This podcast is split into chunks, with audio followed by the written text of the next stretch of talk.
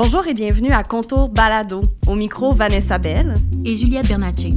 Pour la prochaine demi-heure ou heure, on verra, on aura le privilège, en fait, de s'entretenir avec David Dufour, alias Détrac.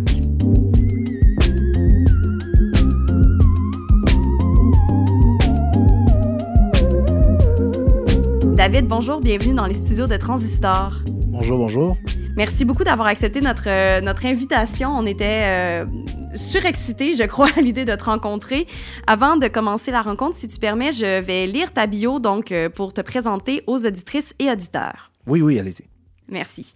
Donc, David Dufour, alias Détrac, tu es un rapper et un slammer de Gatineau très actif depuis 2005. Au fil d'une quinzaine d'années de travail dans le milieu hip-hop, tu as produit près de huit albums EP ainsi que deux recueils de textes nommés Ardoise et Détroit.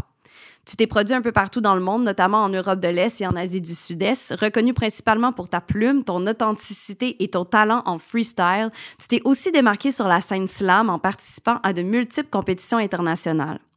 Tes performances t'ont permis de remporter le titre de champion québécois de slam en 2013 et de te classer quatrième à la Coupe mondiale de Paris en 2014. Tu as eu, un passage remarqué à l'émission La fin des faibles en 2021 et tu as publié ton dernier album All quelques temps après. David, merci d'être là. Merci, merci beaucoup pour l'invitation.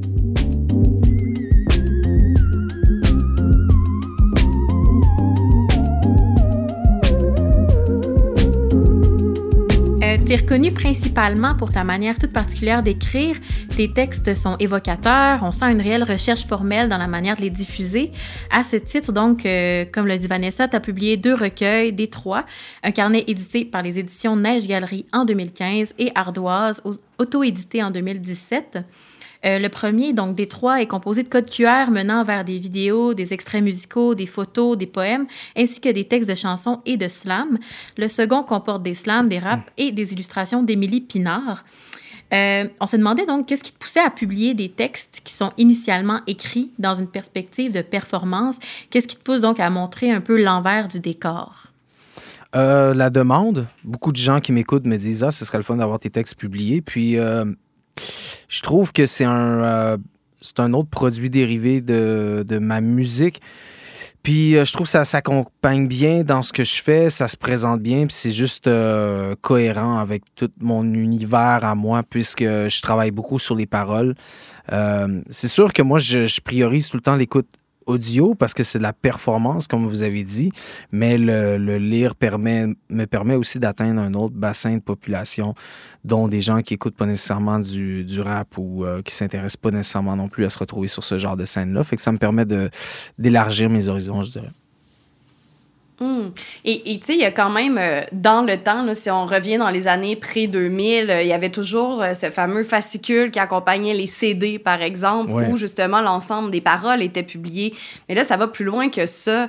moi, j'aimerais ça t'entendre peut-être sur cette distinction-là, la tradition musicale de mettre les lyrics avec l'album, mais celle de penser un livre-objet, puis un livre aussi qui, qui est virtuel, là, qui va un peu plus loin. Ah oui, moi, le, c'est tellement de belles anecdotes. Là. Je, je suis nostalgique de l'époque des CD avec le, livret, avec les paroles. Mon, mon premier CD que j'ai fait avec Records en 2013, Abri Tempo, on l'avait fait. Il y a toutes les paroles à l'intérieur, mais ça a tellement coûté cher, c'est tellement plus rentable, surtout au niveau de l'imprimerie. Fait que mm. finalement, on laisse tomber euh, ce côté-là. C'est difficile de, de, soutenir les coûts. Mais là, le livre publié permet. ça permet justement de, de, de vivre d'une autre manière, de faire vivre ton art d'une autre manière, de te faire d'avoir une certaine visibilité. Puis c'est un autre projet. Mon projet Détroit, c'est quelque chose de totalement différent de mes albums. C'est des photos que j'ai prises en, quand j'ai fait un voyage à Détroit pour tourner un clip. Donc, euh, tous mes textes sont quand même cette thématique-là, des, des, des, des, thématiques qui ressortent de ça. Donc, c'est différent, c'est pas la même chose. C'est sûr, le, le, le, livret CD, c'est un bonbon quand tu achetais un CD à l'époque. Euh, mais euh, aujourd'hui, c'est vraiment plus... Un... Ben, de toute manière, aujourd'hui, les CD, c'est rendu désuet de toute manière. oui. que, Mais le livre survit quand même. Quand même. Fait que... Mm-hmm ça sera peut-être pas jamais aussi populaire qu'une série Netflix, mais ça survit. Puis il y a des gens qui aiment lire. Donc, euh, si je peux aller chercher ces gens-là, tant mieux. Puis si je peux donner le goût aux gens de lire aussi, tant mieux. Mm. Parce qu'en fait, juste anecdote, j'ai beaucoup de gens qui m'écoutent puis qui ne lisent pas, mais pour moi, c'est de la lecture quand même quand je rencontre un gars qui lit pas, qui, qui, a, peut-être même pas terminé son secondaire, mais qui est capable de me citer mes textes, citer ma poésie à moi. Pour moi, ça prouve que cette personne-là a un intérêt pour la littérature sans nécessairement lire. Fait que la lecture aussi, je le vois de d'autres manières aussi. Fait que ça va dans les deux sens. Oui, puis on partage 100 ton opinion là-dessus, c'est-à-dire que la littérature, elle se retrouve pas uniquement dans les livres. Les livres sont un vecteur de, mais pas que. Mhm. euh, puis c'est le fun que tu apportes euh, cette, cette distinction-là, puis aussi de, de redonner la possibilité aux gens euh, ben, pas la possibilité, mais de, de, leur redonner en fait confiance en leur capacité littéraire, euh, même si elles sont pas euh, nécessairement académiques. Ça, je pense qu'on on le répétera jamais assez. Là, je, je, je digresse comme toujours, euh, mais j'ai vraiment envie qu'on qu'on pointe tout de suite justement parce que tu le soulèves, puis ça apparaît dès le début de notre rencontre, cet engagement-là que tu as auprès de différentes communautés et ce désir de, sans dire que tu fais un art qui est engagé. Euh, peut-être que c'est sous-jacent finalement au, rap puis au slam puis à la poésie aussi, mais euh, il y a quand même ce souci-là donc de de, de, de, dire pour qu'il y ait plus de sens social ou de cohésion, j'ai l'impression. Est-ce que je me trompe? Euh, ben, j'ai. Moi, quand j'ai commencé à faire du rap, j'ai jamais eu cette intention-là d'être un artiste dit engagé, comme on dit. Moi, je suis plutôt. je suis juste comme quand tu as dit tout à l'heure, c'est quelqu'un d'authentique quand que je suis quelqu'un d'authentique à moi-même, c'est juste que je suis un gars qui a des, euh, des, des, des, réflexions sur la société dans laquelle on vit, des réflexions sur les choses du quotidien. Fait que ça, ça transpire, ça, ça se transpire dans ma musique. Mais après, je suis pas un groupe disons que j'ai une cause que je veux défendre ou que j'ai, j'ai euh, mm-hmm. tu sais, comme certains autres groupes, mais j'ai des, euh, j'ai des valeurs puis j'ai des euh, intérêts que je chéris beaucoup, puis ça transparaît dans ma musique. Puis ensuite, euh, j'aime ça être inclusif dans ce que je fais. Moi, je, même si je fais du rap, puis on a tendance à dire que c'est juste pour les gars, moi, c'est pour les filles, c'est pour aussi, c'est pour tout le monde, c'est pour tout le monde qui s'intéresse à ma musique, même peu importe la génération dans laquelle, dans laquelle que es, si tu viens à mon show, je, je m'attends pas à juste des gens de mon âge, il peut y avoir des, peut y avoir des jeunes jeunes, il peut y avoir des, des baby boomers, c'est pour tout le monde. Euh, puis c'est ça. Fait je vais peut-être faire attention, par contre, à certains sacres dans mes chansons maintenant que j'ai des enfants aussi, parce que là, de plus en plus, ça, ça, ça se fait entendre. Fait que c'est ça. Ouais, il y a quelque chose euh, de ce caractère-là, là, quand on devient parent, de se dire Oh mon Dieu, un jour mes enfants vont peut-être lire mes livres ou un jour mes enfants vont peut-être écouter mes albums. C'est sûr que ça apporte un autre regard sur le travail qu'on fait. Mm-hmm. Euh, en fait, j'aimerais qu'on revienne euh, à l'écriture en soi, parce que tu, tu dis donc, euh, ben, on l'a dit plus tôt que tu fais, ben, tu écris du rap, oui, mais tu as aussi euh, beaucoup d'expérience sur la scène du slam. Euh, mhm. J'aimerais ça que tu nous expliques ou tu nous dises comment tu as appris un peu à naviguer entre ces deux écritures-là, puis comment ça se traduit pour toi, là? Ben, le slam, pour moi, c'est juste c'est l'acapella. Donc, c'est la maîtrise de, de l'acapella et qui, qui est pour moi un autre genre de performance parce que le rap, c'est le c'est un poème que tu livres sur une musique, sur un rythme musical. Tu as des, hmm. des codes, il faut que tu aies un peu une connaissance musicale. Tandis que le slam ressemble plus à un monologue de théâtre, je dirais, où tu, tu peux tellement casser le rythme musical, tu peux juste livrer et déclamer. Livrer et déclamer, c'est pas la même chose que rapper. Sauf que d'un côté, mon, euh, mon expérience en tant que rappeur m'a emmené beaucoup sur les scènes slam dans la manière où je, quand je débite j'ai commencé à débiter mes poèmes puis les déclamer. Il y avait un rythme là-dedans, il y avait une, euh, euh, comment dire, une, manière que je le scandais qui était quand même euh, je dirais originale. Puis d'un autre mm-hmm. côté, mon expérience sur les scènes slam m'a amené m'ont inspiré dans ma manière d'approcher le texte, de, dans ma manière de jouer de la poésie, aussi d'avoir pu côtoyer aussi des, des, artistes des mots, mais qui viennent pas juste des scènes euh, hip-hop, d'avoir côtoyé aussi des, des, juste des gens comme du milieu du théâtre ou euh, des, gens du milieu euh, de la poésie, point je pense à des gens comme euh, Marjolaine Beauchamp dans ma région qui m'ont inspiré beaucoup. Guy Perrault aussi, qui est un baby boomer très talentueux qui dans ce qu'il fait. Donc, moi, d'avoir côtoyé ces gens-là aussi m'a énormément nourri, puis d'en avoir euh, rencontré d'autres euh, sur les scènes slam aussi. Oui, c'était une sous-question euh, qui me trottait dans la tête, justement, cette, euh, cette communauté, communauté-là très effervescente à Gatineau, euh, qui dépasse les limites de la musique. La communauté artistique est quand même assez épatante pour une région qui, qui, qui, est un peu mise à l'écart, en tout cas du Québec, mais pas de, de l'Ontario. Mm-hmm. Donc, je, ma question platement est pourquoi ou comment Gatineau? Qu'est-ce que Gatineau a fait pour toi?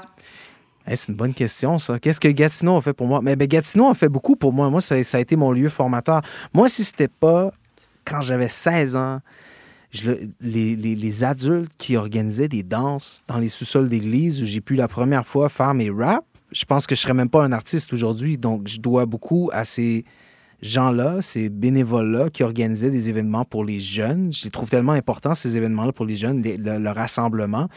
Euh, donc là, moi, moi, tout est parti de là. Donc, et beaucoup de gens à Gatineau ont été généreux avec moi, m'ont offert des scènes, m'ont offert des, des, vitrines. Fait que j'en dois beaucoup à cette région-là. Maintenant, le le paysage culturel, qu'est-ce qui, qu'est-ce qui rend unique Gatineau, c'est, beaucoup de choses. C'est, c'est mon Dieu, c'est la. Ben, il y a il y a la proximité à l'Ontario qui, qui, est quand même particulier. On dit souvent la région de la mm-hmm. capitale nationale. Ça, ça, je trouve que ça ressemble beaucoup. Euh, aussi, Gatineau ressemble beaucoup à Montréal sous beaucoup d'attrait. Je trouve le, le, côté est et ouest, c'est très, très présent dans la culture à Gatineau. Quand tu vas dans l'ouest de Gatineau, la culture est quand même quand je parle de l'ouest, je parle de Elmer, une certaine partie de Hull. Ça, pour moi, c'est l'ouest. Ensuite, il y a l'est de Gatineau, qui est comme tout Gatineau, Gatineau, Buckingham. Il y a quand même des cultures différentes que tu peux, que tu peux voir à travers cette, cette démographie-là. L'omniprésence de l'anglais aussi est très fort à Gatineau, comme à Montréal. Donc, la, la, la, la tendance de, d'aller vers l'anglais est très, très forte dans ma région aussi. Donc, beaucoup d'artistes aussi veulent aller, euh, veulent chanter en anglais parce que pour eux, c'est comme tout naturel. Il y a le côté d'Ottawa. Et, euh, mais il y a aussi cette euh, sensibilité-là à d'autres gens que j'ai pu rencontrer, les franco-ontariens. Tu sais, c'est du monde qu'on n'entend pas parler beaucoup, mais c'est du monde qui sont au front, justement, pour la langue française. Gatineau, Gatineau, c'est une région de fonctionnaires. Ça peut ressembler à Québec, peut-être? Oui, c'est ça. Tu disais capitale nationale. Je, trouvais qu'on était euh, un peu du coast to coast de capitale nationale là, en ce moment. oui, il y a peut-être des similarités avec la ville de Québec, mais en même temps, il y a tellement de différences. Je sais pas. Mais euh, spontanément, c'est ce qui me vient à l'esprit. Hmm. Ben, j'aimerais qu'on revienne euh, justement à l'aspect francophonie de ton, euh, de ton parcours parce que on a senti dans nos recherches qui ont été d'ailleurs effectuées par Irma Bouchard euh, de, de LQM, donc Littérature québécoise mobile, qui est auxiliaire de recherche. Puis on a senti dans les recherches que tu as trouvé ton air d'aller quand tu t'es détaché d'une culture hip-hop qui était peut-être plus centrée sur la France, puis que quand tu as commencé vraiment à écrire des textes qui puis à performer vraiment en québécois. Mhm. Donc, euh, on aimerait savoir quels sont tes modèles, les gens qui ont pu t'inspirer à aller dans cette direction-là. De, de, de, rapper plus en joie, si on veut, avec mon accent de chez moi, peut-être. Euh, ouais, tu sais, en littérature, souvent, on dit trouver sa voix. Ouais, trouver sa voix. Mais ben, ça, c'est une bonne question. C'est comme, c'est même très. Je pense que pendant plusieurs années, j'étais dans une phase où je me cherchais en tant qu'artiste. Je pense pour certains artistes, ça vient spontanément, d'autres, ça prend plus de temps. Puis il y, a une, phase où on commence, où je pense qu'il y une phase où on fait de l'imitation, on imite des artistes qui nous inspirent, et puis on les performe, on s'en rend pas compte, ou on le fait juste tout naturellement. Fait que ça, j'ai eu ça dès le départ, ça c'est sûr. Après, il y a une phase où on innove, puis il a une phase après où je pense qu'on est bien assis dans ce qu'on est en tant qu'identité. Moi, je pense que je suis rendu à cette étape-là dans ma carrière. Maintenant, qui m'a influencé à être, mon Dieu, être moi-même, c'est tellement, c'est tellement difficile à dire pour moi, mais c'est tous les artistes que j'ai écoutés. Mais au début, quand j'ai commencé à rapper, on était beaucoup influencé par les premiers groupes de rap québécois comme La Constellation, Dogmatique, où l'accent mm. français était très, très fort. Et c'était encore une, période incubatrice pour le rap québécois où on, avait de la misère à trouver notre voix. Mais grâce à des groupes comme euh, Complice, euh, le Keb, Cédric, je pense à Yvon Crevé, euh, un peu plus tard, ben, on peut dire Loco Locas. Après, on peut, on peut en dire tellement d'autres qui sont venus après, sans pression aussi. Je pense que le, le, le le parler du rap québécois, c'est de plus en plus formé, c'est débridé aussi. Après, tu as eu les À la Claire ensemble qui ont un peu inventé leur langage aussi. Ça, ça a été inspirant. Euh, donc, euh, je pense que c'est à travers les années, c'est euh, en essayant des choses, puis on, trouve sa voix là-dedans, et puis on trouve son identité éventuellement, je pense. Oui, puis tu sais, tu parles, euh, tu parles de, de groupes et de personnes, mais je pense aussi qu'il y a un facteur. En tout cas, on, on est de la même génération. J'ai l'impression qu'en tant que spectatrice, que j'ai pu observer aussi, c'est des réseaux comme Musique Plus, par exemple, qui se sont mis à diffuser aussi du rap québécois qui n'était pas que de, justement, de racines françaises de France. Puis je pense, Euh, que, je pense que ça a dû jouer aussi. C'est ça. Puis, tu sais, au départ, je pense que le rap québécois avait un peu un, un complexe dans le sens où il se disait Ah non, si je vais en France, il faut que. Si je veux percer dans le monde, il va falloir j'aie un accent français. Alors qu'aujourd'hui, j'ai l'impression que les artistes du rap québécois sont comme Je m'en fous, je vais avoir cet accent-là, puis ils vont ils vont l'accepter. Puis c'est tant mieux parce que c'est ça que ça devrait être. Puis moi, aujourd'hui, j'ai beaucoup de fans en France. D'ailleurs, je viens de sortir un album qui s'appelle Territoire de l'ours, qui euh, une, et une compagnie de disques en France vient de me signer pour l'imprimer en vinyle. Et puis, euh, j'ai des fans en France, les gens me comprennent. Et puis, je veux dire, ça devrait être ça. Puis moi, genre, quand j'ai écouté IAM à l'époque, je comprenais pas l'accent de Marseille, je comprenais pas tout le, le jargon, mais ça fait partie de ça, le hip-hop. Ça fait partie de découvrir les, les, les, les expressions, les régionalistes de tous ces artistes-là qui viennent de partout dans le monde. Oui, puis c'est beau ce que tu dis parce que ça s'applique aussi tant à, à- à ta musique qu'à tes slams qu'à la poésie aussi. Euh, En poésie, on le voit, on est dans une espèce de petit âge d'or, là, no- Oui. notamment euh, au- à la réception française, qui est très avide finalement de, de découvrir ces autres manifestations-là du langage français, puis son inventivité aussi. Ouais. Ouais, puis ça nous permet de jouer avec les, mots d'une manière différente. Les rimes sont pas les mêmes, les- les- les- l'usage des figures de style, les, thèmes. Donc, tout, euh, ça rend, tout ça rend, rend unique euh, ce qu'on fait ici. Oui, puis c'est beau parce que, ben, dans le fond, tu, tu l'as dit, Vanessa, dans, ta bio, mais tu t'es produit un peu partout dans le monde, en Europe de l'Est, en Asie du Sud-Est. Puis euh, justement, en ayant beaucoup tourné comme ça, notamment dans des pays non francophones, euh, comment t'as arrivé, tu sens, à partager la charge des textes euh, devant donc une crowd qui parle pas vraiment, euh, pas forcément ta langue? Ben, à travers les années, j'ai découvert que finalement, les, gens, même s'ils comprennent pas le français, si la musique est bonne, si le, le beat est bon, si le rythme est bon, si la voix est agréable, je veux dire, les gens, ils peuvent autant écouter de la musique francophone, au, même titre que nous, on a écouté la musique anglophone quand on commençait puis on comprenait pas trop les mots, ou au même titre qu'aujourd'hui, le- plein de jeunes écoutent de la K-pop et comprennent absolument rien du coréen. Je veux dire, pourquoi ce serait pas l'inverse? Puis moi, j'ai... J'ai des, des, des fans anglophones qui m'écoutent, qui comprennent rien de ce que je dis euh, aux États-Unis ou dans le monde. Puis c'est tant mieux. Puis moi, je veux donner le goût aux gens de, de découvrir cette langue-là. J'ai pas le goût de me plier à eux. Je pense que eux peuvent faire un peu d'effort. Puis je pense que euh, euh, c'est leur donner la chance aussi de de- de- de- d'essayer de, comprendre puis de, de, c'est ça de à, à fin, de toute manière, si tout le monde chante en anglais, je veux dire, ça va être juste plate. Il n'y aura pas rien d'original là-dedans. Fait qu'il faut, faut qu'il y ait des gens qui représentent d'où qu'ils viennent puis qui soient juste eux-mêmes. Fait que, ouais. Ben, absolument, puis c'est ça la force de la performance, que ce soit en musique, en slam, en poésie. Euh, un texte qui est performé, c'est aussi avec le corps, c'est aussi avec le souffle, c'est aussi avec l'intention. Fait qu'à partir de là, j'imagine qu'il y a une manière de transcender aussi le langage. là. Oui, oui. Euh, on, on revient sur. euh, tu sais, t'as as beaucoup parlé euh, de l'aspect. Ben, beaucoup. Donc, t'as évoqué l'aspect stylistique, en fait, euh, de la chose. Puis, Juliette, puis moi, on se disait. C'est quand même deux choses distinctes que d'écrire du du rap ou du hip-hop ou de la poésie ou du slam, euh, sachant entre autres, parce que là on parle d'authenticité, mais on sait quand même que les MC, ils ont souvent des personas. Et donc on, on- on se demandait, c'est quoi la part de vérité et de jeu dans tes tracks? Ah, ben, tout. C'est sûr qu'il y a tout le temps un peu de. Moi, je dis tout le temps, être MC, c'est t'enfiles une cape. Tu peux. J'aime. j'ai- Moi, la première fois que j'ai pris un micro puis j'ai fait mes raps, je me sentais comme un super-héros. Puis ça me donnait l'impression que je suis over the top, que je suis juste comme. que je pouvais être quelqu'un d'autre. Dans le fond, je me sens comme un géant quand je prends le micro. Puis c'est ça qui est le fun. C'est ce que j'aime beaucoup du, du, du, du hip-hop. Dans le rap, le rap lié au hip-hop, là, c'est bien que tu aies mentionné ça parce que pour moi, tu peux faire du rap, mais pas être la- du hip-hop. Genre, si je peux donner un exemple, tu sais, Dédé Fortin et même Jean Leloup, dans certains textes, font du rap, mais c'est pas du hip-hop. Tandis que tu. Donc, moi, je me considère plus un, MC parce que je, fais du rap lié à la culture hip-hop. Le, rap dans le hip-hop, il y a beaucoup de codes, il y a beaucoup l'ego trip.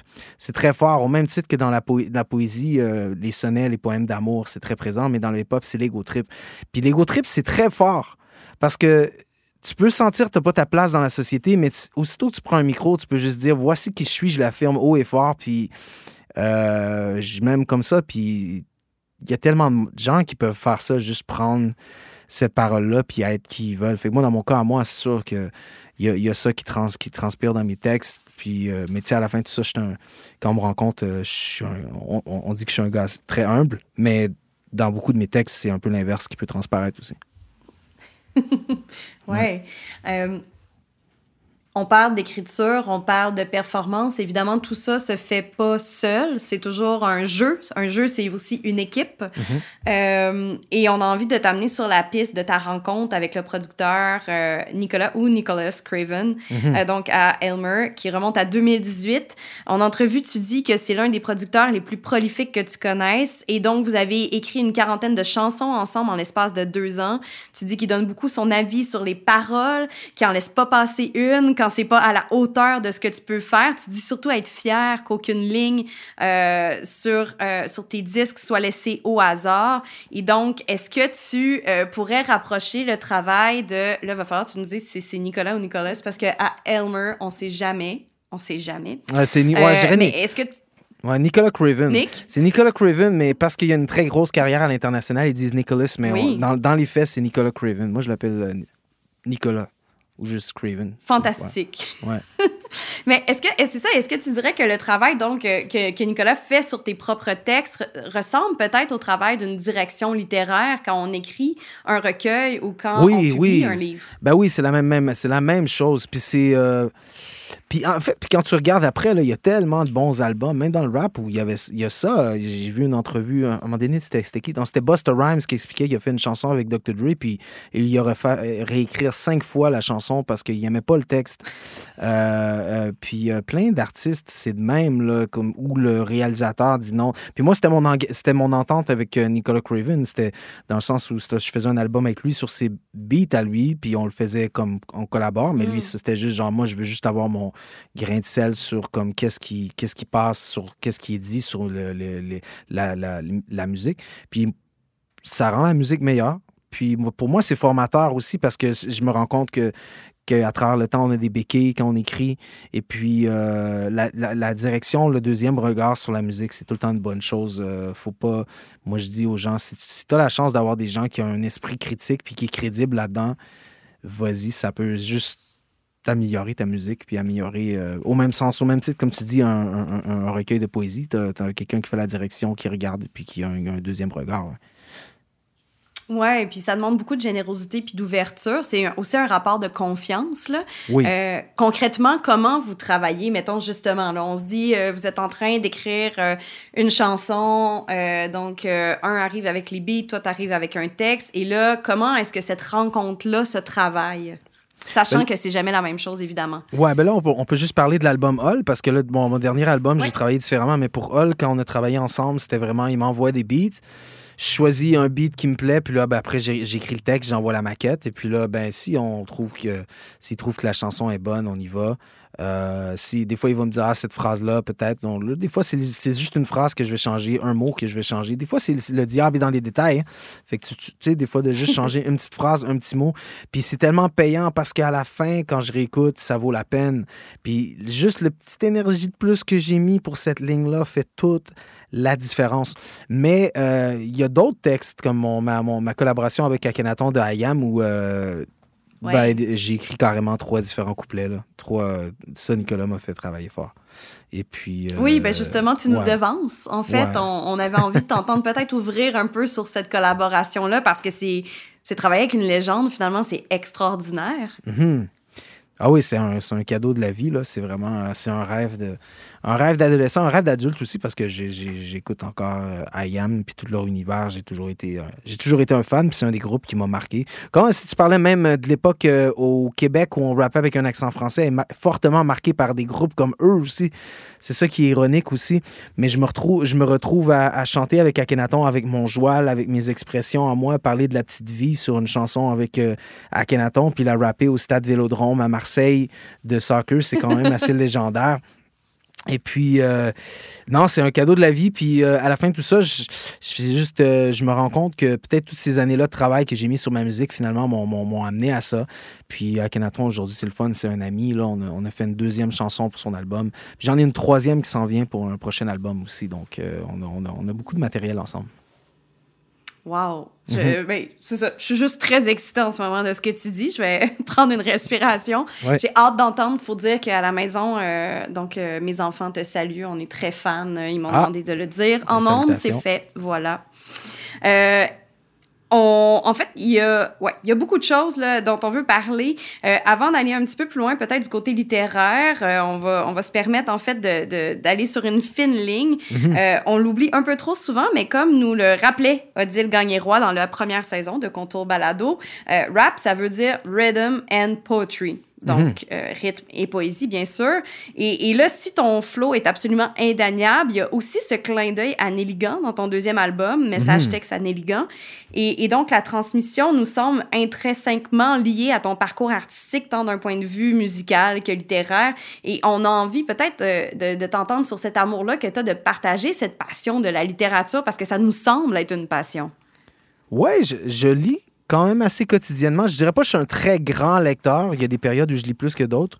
Mais euh, j'ai tout le temps des romans ou des livres, des recueils qui traînent un peu partout à la maison, même si je les ouvrirai pas ou si j'ai pas la chance. Mais ils sont là. Puis après, euh, des fois, c'est, je trouve tellement de matériel intéressant avec lequel je peux travailler. Même si on peut donner un autre exemple, euh, sur mon album Abri Tempo, j'ai une chanson qui s'appelle L'insoutenable légèreté des abris tempo qui est un clin d'œil au roman de Milan Kundera, qui est L'insoutenable légèreté de l'être. Donc, je trouvais, je trouvais ça juste de, drôle de le reprendre puis de le remplacer par un autre mot, ça allait bien. Fait que des fois, oui, je vais, je vais mettre des euh, clins d'œil à la littérature euh, dans certaines situations, certains contextes, ça va arriver. Euh, mais, mais pas dans un but non plus de vouloir dire voici, je lis, je veux vous le montrer, mais juste parce que, ah, j'aime ça, ça m'accroche. Puis c'est ça. Hmm. Ouais. Euh, là, on est là, on parle, on parle. Évidemment, on, on, on, on prend peut-être pour acquis que tout le monde connaît ton travail, mais euh, mhm. avant de poursuivre la discussion, si tu le sens, on trouve que ce serait peut-être un moment où tu avais invité à, en fait, à, à, performer un texte, à performer quelque chose de ton choix, justement pour donner de l'élan un peu, puis faire comprendre, faire entrer les gens dans ton univers. Donc, euh, si tu sens que c'est le bon moment, on y va. Sinon, on poursuit la discussion. C'est toi, c'est toi qui es maître. Euh, c'est un, un, podcast dont tu es le héros. Oui, OK. Ben, on va y aller tout de suite.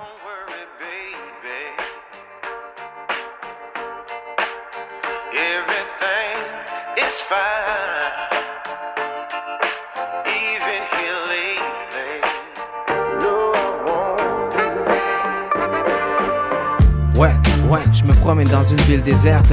J'ai comme l'impression que la moitié de la ville c'est flex. C'est vendredi soir puis c'est dead. Je trouve l'inspiration quand que les lumières ils s'éteignent.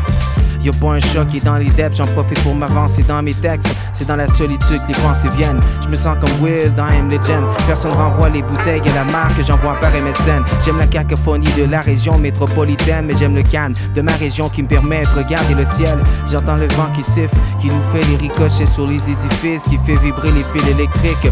Je traîne dans les rues, cherche à faire quelque chose. C'est beaucoup son frileux même quand il fait chaud. Je passe devant les maisons des labris qui sont tannés d'être où la lumière passe pas parce a dans les. Je passe devant le chat d'achat où je chillais quand j'avais 16, quand j'avais rien à faire à part caler des cannes de bière. Où sont passés mes chums, sont devenus fonctionnaires ou devenus millionnaires? Je pense à quitter ce paysage de manière quotidienne, mais ma ville a besoin de moi comme Détroit a besoin de Goldie James. Mon meilleur ami, c'est Jet pour Winnipeg. Dehors, il fait frais, une température tibétaine. J'essaie de me quitter une cigarette, mais je me promène dans une ville déserte. J'ai comme l'impression que la moitié de la ville c'est flex. C'est vendredi soir, puis c'est dead. Je trouve l'inspiration quand que les lumières ils s'éteignent. Ouais, ouais, je me promène dans une ville déserte. J'ai comme l'impression que la moitié de la ville c'est flex. C'est vendredi soir, puis c'est dead.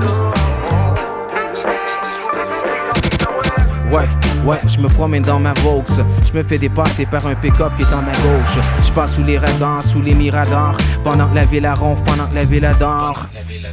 Où sont passés les gens? Et je connais bien ce qu'ils ont pris le premier train en direction un joli coin. Dans ce désastre, je suis le seul bédouin. Je suis tout simplement chanceux de pouvoir me lever main. Y'en a leur souci, c'est peu crever de faim. Des fois, je reconnais plus les biens. Depuis la pandémie, on n'est pas les mêmes. Depuis des années, mon cercle s'y restreint.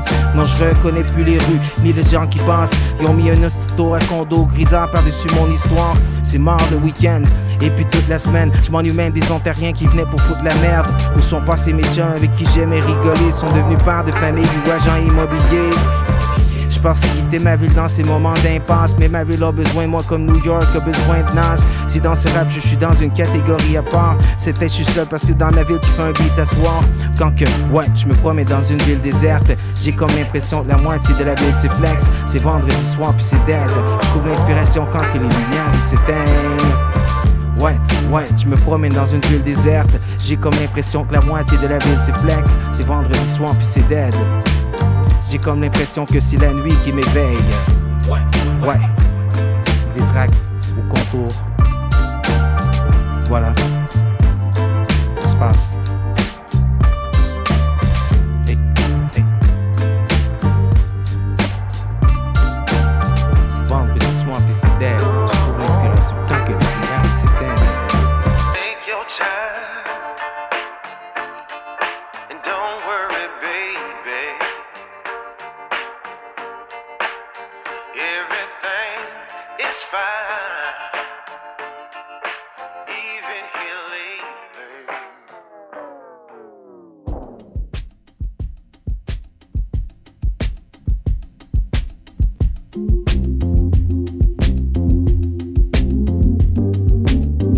Juste avant ta performance, on parlait de littérature, de passion, puis maintenant qu'on t'a écouté, on, sent un amour et une connaissance, donc surtout de la littérature, oui, mais aussi euh, de la musique de- sur tes albums.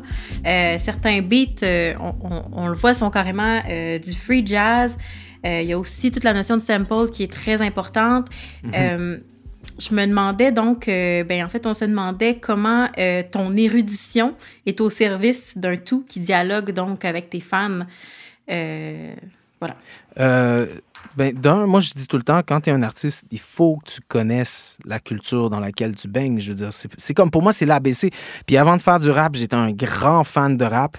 Puis je le suis encore, puis j'essaye encore aujourd'hui de me mettre à jour avec les dernières tendances, puis de tout le temps essayer d'explorer davantage. Même dans les chansons que j'écoutais quand j'étais adolescent, j'en découvre encore aujourd'hui. Fait que mon, comme c'est important que tu le mentionnes, c'est important d'être érudit dans ce que tu fais, que ce soit de la peinture, de la danse ou de la musique.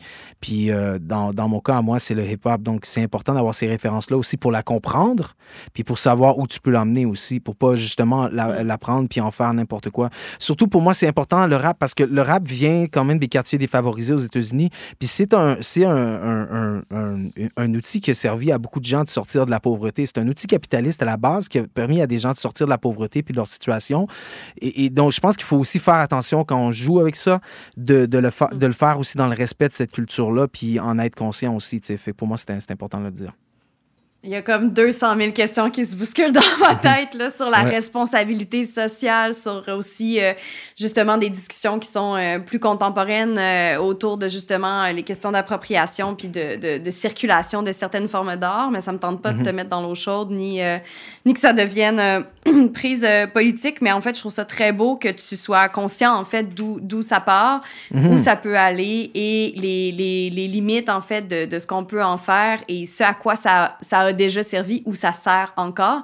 Euh, encore là, on voit aussi des, des parallèles avec la poésie. Euh, on a vu euh, justement euh, quand, quand le nouveau président a laissé donc dans son allocution une place à la poésie, à cette jeune poète, euh, slameuse, je sais pas si elle dirait slameuse, je pense pas, à cette jeune poète, donc Amanda Gorman, qui avait... Qui, qui On a- parle d'Obama, extrait.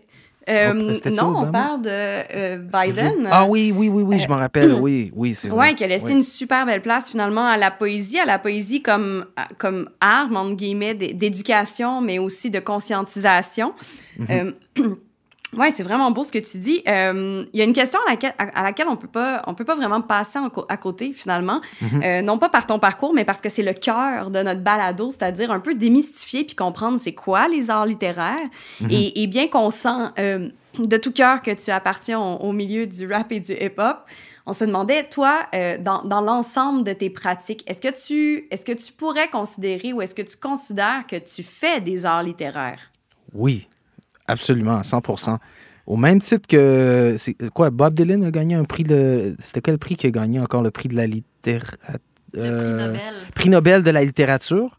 Ben, au même titre, la musique, c'est de la littérature. Toute musique, toute musique qui a des paroles, c'est de la littérature. Et euh, beaucoup le rap parce que le, c'est, le travail se fait énormément sur le texte. Puis je l'ai mentionné plus tôt, à travers mon parcours, je rencontre beaucoup de gens qui ont peut-être même pas leur secondaire, des, gens qui ont aucun intérêt à ouvrir un livre, mais ils viennent me voir puis ils disaient des tracks. Puis là, ils me font un rap d'un texte que j'ai sorti il y a comme 10 ans. Puis même moi, je m'en rappelle pas. Pour moi, ça me prouve que ces gens-là ont un intérêt pour la poésie sans qu'ils s'en rendent compte, sans nécessairement ouvrir un livre. Puis comme j'ai dit, la littérature, c'est pas nécessairement lu, c'est, audio aussi. Donc, euh, définitivement, rap veut dire rythme avec poésie. Donc, je peux pas. euh, je trouve que vous avez raison de, le dire. Puis, tu sais, tout à l'heure, on parlait de la barrière du, du langage aussi. Euh, moi, souvent, quand je vais aller dans les écoles, par exemple, euh, moment témoignage, là, mais tu sais, quand je vais dans les écoles, souvent, je vais dire, euh, c'est pas grave si vous comprenez pas la poésie. L'important, c'est, c'est est-ce que ça te fait vivre quelque chose? Puis, je pense que ça aussi, c'est vrai dans, dans toutes les formes d'art littéraire, que ce soit Mhm. via la musique, la performance, c'est que tu vis quelque chose et cette chose-là euh, fait un sens ou fait des images pour toi. Puis, tranquillement, tu es en train de construire aussi un récit qui t'appartient à toi, finalement. Ouais. Détrac, euh, on, on pourrait poursuivre cette conversation-là pendant des heures et j'espère qu'on aura en fait d'autres occasions en personne et même peut-être devant public de, de poursuivre ces réflexions-là sur les arts littéraires, sur la scène musicale et, et- et sur ce que l'érudition peut et comment elle peut être transformée en fait pour devenir quelque chose de populaire. Euh, mais, mais, mais avant de se quitter, euh, ce serait très, très, très dommage de passer sous silence cet album que tu viens tout juste de faire paraître, euh, donc euh, Territoire de l'ours. Et je ne vais pas plus loin parce que c'est à toi de nous en parler. Ouais, donc Territoire de l'ours. Euh, je viens de sortir cet album-là. C'est 10 chansons euh, et j'ai fait des collaborations. Donc, contrairement à Hall, cet album-là, c'est beaucoup de producteurs qui ont travaillé là-dessus, des producteurs américains, dont August Fanon, euh, Sadhu Gold, des producteurs montréalais comme No Mistake, euh, un beat de Nicolas Craven, bien sûr, un beat de moi, des collaborations Saint-Sucré, un rappeur de Montréal que j'aime beaucoup, euh, un rappeur français, Cham Rappeur, donc euh, beaucoup de palettes différentes et un autre univers. J'invite les gens à le découvrir, Territoire de l'ours sans espace, parce qu'il manque de l'espace de plus en plus dans ma région, puis c'est pour ça qu'on voit des ours dans notre ville. Fait que Territoire de l'ours, c'est ça. Voilà. Merci, merci. Euh, là, on peut pas se quitter là-dessus. Euh, non, malheureusement pour toi. Euh, Qu'est-ce que ça fait quand il y a plusieurs producteurs? Parce que là, tu as dit, contrairement à plusieurs collaborations, là, sur cet album-là, il y a plusieurs producteurs. Qu'est-ce que ça veut dire concrètement? Comment tu travailles différemment avec plusieurs producteurs? Ben, quand, tu travailles avec plusieurs producteurs, c'est juste, tu, euh, là, tu, tu, peux aller un peu dans différentes directions. Tu peux aller euh, chercher les types d'autres palettes, d'autres styles de beat, et puis tu peux emmener d'autres styles de rythme à ton album. Mon album Hall, qui est juste avec Nicolas Craven, c'est comme une salle où on entre. Il y a un univers commun et euh, qui se tient de A à Z. Cet album-là aussi, ça se tient d'une autre manière, mais il y a différentes palettes. Donc, il y en a, il y en a, il y en a pour d'autres, d'autres genres de rythmes, d'autres genres de couleurs. Donc, c'est juste une autre manière de faire album. Euh, c'est des chansons que j'ai écrites dans les dernières années, puis euh, ça, donne, ça donne cet album-là. Donc, territoire de l'ours, c'est un peu comme quand tu nous parlais de Gatineau au début de notre rencontre. là. Il y a le territoire Est, Ouest, les Exact. sonorités sont différentes. On est là-dedans. Là. C'est ça, c'est ça, ouais. David, merci. Ben, merci pour l'invitation.